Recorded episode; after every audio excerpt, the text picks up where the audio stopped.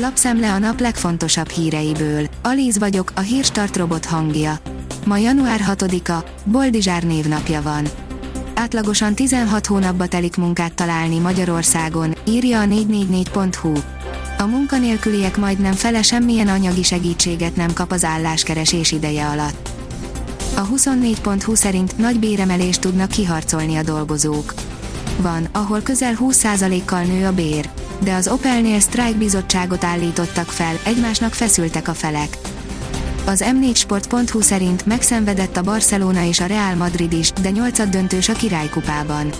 Zömmel alaposan meg kellett izzadnia a nagy csapatoknak a továbbjutásért, volt, amelyiknek nem is sikerült.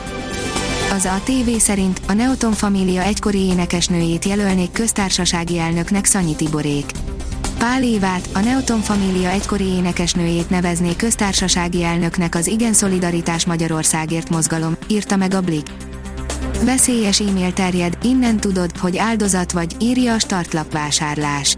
Azt javasolják, ellenőrizzük, hogy az e-mail címünk szerepele a Redline adatbázisban, és szükség esetén tegyük meg a következő intézkedéseket. A Magyar Mezőgazdaság oldalon olvasható, hogy vízkereszt napja van, ideje újra hasznosítani a karácsonyfát.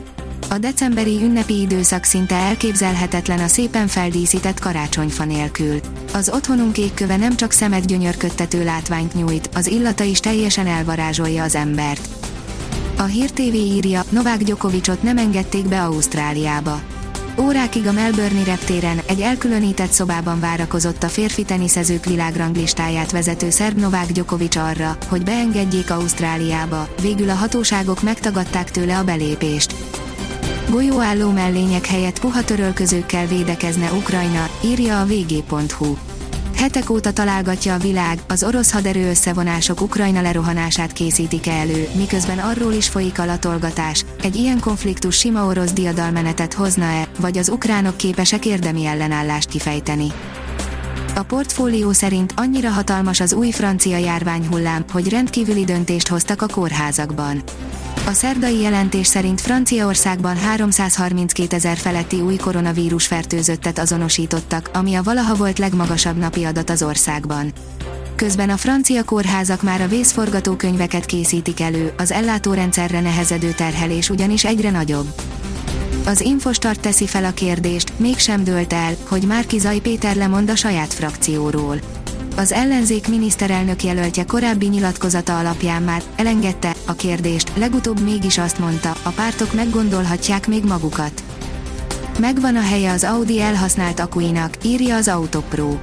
Az RVE energetikai cég olyan energiatároló rendszert helyezett üzembe, ami az Audi elhasznált akkumulátoraival működik. A 444.hu oldalon olvasható, hogy nem kapta meg az ausztrál vízumot Novák Djokovic. A világ első teniszező nincs beoltva, és nem győzte meg a hatóságokat, hogy ez orvosilag indokolt. A 24.hu oldalon olvasható, hogy kézilabda Európa bajnokság, megkezdődött a versenyfutás az idővel. A szerb kézilabda elnök szerint megkezdődött a versenyfutás az idővel. A kiderül oldalon olvasható, hogy komolyabb havazás érkezhet a hétvégén. Éles váltással tért vissza a téli időjárás a rekorddöntő, enyhe napok után. Szombaton egy mediterrán ciklon hozhat havazást, a jelenlegi adatok szerint hazánk keleti területeire.